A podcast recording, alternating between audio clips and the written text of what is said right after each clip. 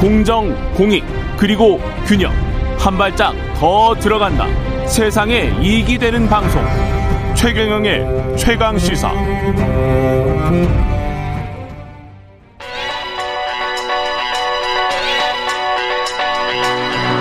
최강 시사. 시네리의 눈. 네, 시네리의 눈 뉴스포터 시네리 에디터 나와 계십니다. 안녕하십니까? 네, 안녕하세요. 예. 바이든 대통령, 미국 대통령의 정책 법안 이게 원래 한 2조 달러가 넘었었던 걸로 기억을 하는데 네, 인프라를 다 재건을 하자. 네, 더 맞습니다. 나은 재건. 네. 법안이 지금 이잘안 되고 있나 보네요. 맞습니다. 이게 예. 원래는 3.5조 달러 정도의 아주 큰 규모였는데 맞다. 3.5조 달러부터 시작했군요. 네, 예. 그나마 좀 공화당에 이제 그 협상을 하면서 네. 2조 계속- 달러로 줄어든 겁니다. 예. 그런데 이게 문제가 민주당 내부에 의원이 반대를 하고 나섰어요. 이 맨친 의원이라고 예. 내부의 적으로 불리는 예. 뭐 엑스맨이라고도 또 얘기를 하고요. 네. 아, 이 의원이 아예 대놓고 이번에 반대를 아, 했습니다. 이 지역구가 웨스트 버지니아죠. 예, 예, 맞습니다. 예. 그리고 또 특이했던 거는 이 반대를 폭스뉴스와 인터뷰에서 했어요. 음. 폭스뉴스는 상당히 좀 공화당 친화적인 이 뉴스 채널로 좀 유명하죠. 예. 여기에서 이제 재정 적자 확대 이유로 지지할 수 없다, 납득할 수 없다라고 선언을 했는데 음. 이 바이든 입장에서는 굉장히 오랫동안 협상을 했고 2조 달러까지 낮췄는데도 아예 대놓고 또 이렇게 반대를 하니까 참 난감한 상황이 어서요. 백악관에서는 이례적으로 성명서도 내고 음. 난색을 표하고 있는 상황입니다.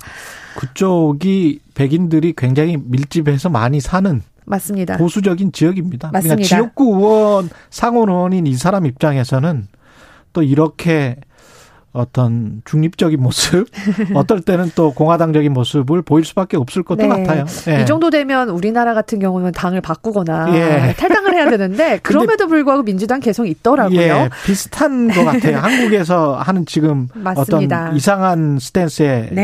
예, 정치인들과 네, 네 줄곧. 바이든 대통령 하는 것마다 사사, 음. 사사건건 사실 시비를 걸었던 사람이고요. 예. 사실 미국 뭐 정치를 잘 모르시는 분들 위해서 좀 설명을 드리자면 음. 지금 상원에서는 민주당과 공화당의 의석수가 50대 50입니다. 음. 그렇기 때문에 지금 공화당이 일제히 반대하는 가운데 민주당에서 다 한 명만 반대를 하면 예. 이게 49대 51로 어, 무산되는 거거든요.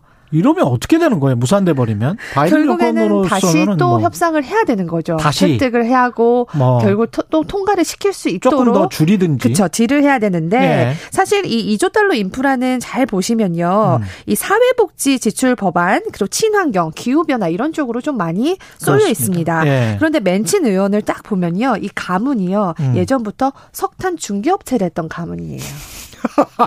그러니까 예, 원 친환경 조처에 대해서 아. 처음부터 굉장히 반대를 했던 사람입니다. 아, 근데- 본인 가문하고도 연- 연결이 돼 있네. 네, 대놓고 예. 말은 못하지만 재정 적자를 계속 얘기를 하고는 있지만 예. 사실 지금 바이든 대통령은 기후 변화에 정말 진심이거든요. 음. 그러니까 화석 에너지나 이런 거를 풍력 태양열로 아예 재생에너지로 전환하는 것에 좀 돈을 많이 쏟아 부으려고 했는데 음. 이게 이제 사실은 꼴보기 싫다는 거겠죠. 그런데 지금 이런 사실 예. 어 결과가 나온 게 지금 좀 위기인 게요. 네. CNN이 얼마 전에 설문 조사를 했더니 음. 미국인 10명 중에 6명 이상이 바이든 대통령의 리더십에 의구심을 가지고 있다고 답했다고 합니다. 그러게요. 네. 그러니까 지금 뭐 66%죠. 임기 초반 1년도 안 됐죠. 네. 바이든 11개월 차입니다.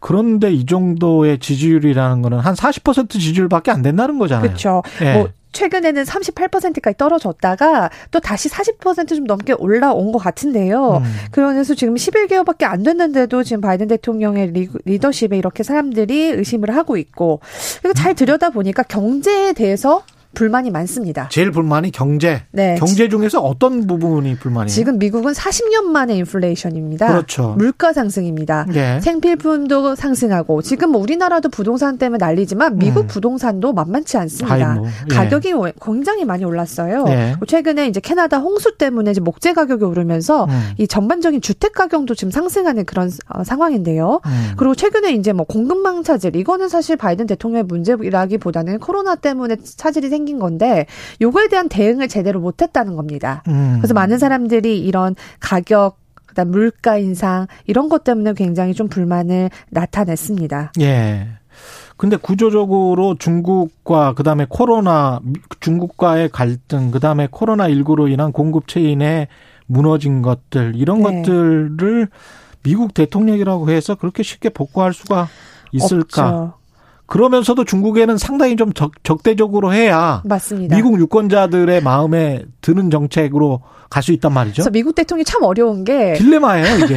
모두 다 할 수가 없는데도 그걸 예. 원하는 이제 국민들이 있기 때문에 음. 거기 맞추는 것도 참 쉽지 않을 것 같은데요. 예. 지금 상황이 좀 안 좋은 게 이 민주당 내부에서도 예. 이 대선 차기 후보를 벌써 거론을 하고 있다고 합니다.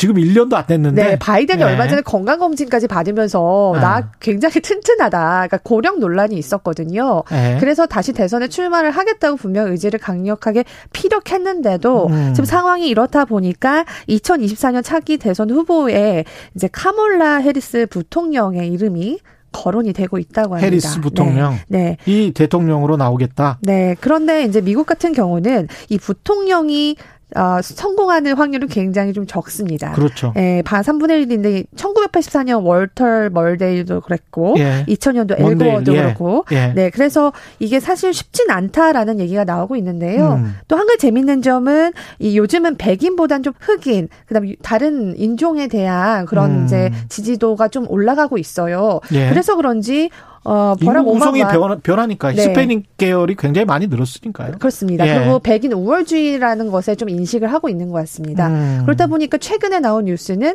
이 버락 오바마의 부인인 음. 어, 미셸 오바마의 영부, 전 연부인이 캠프를 언제든지 차릴 수 있다라는 그런 보도까지 아, 나오면서 직접 대통령. 네, 그래서 오히려 해리스보다는 버락 오바마의 부인인 미셸 오바마가 유력하지 않을까라는 기사도 나오고 있는 상태입니다.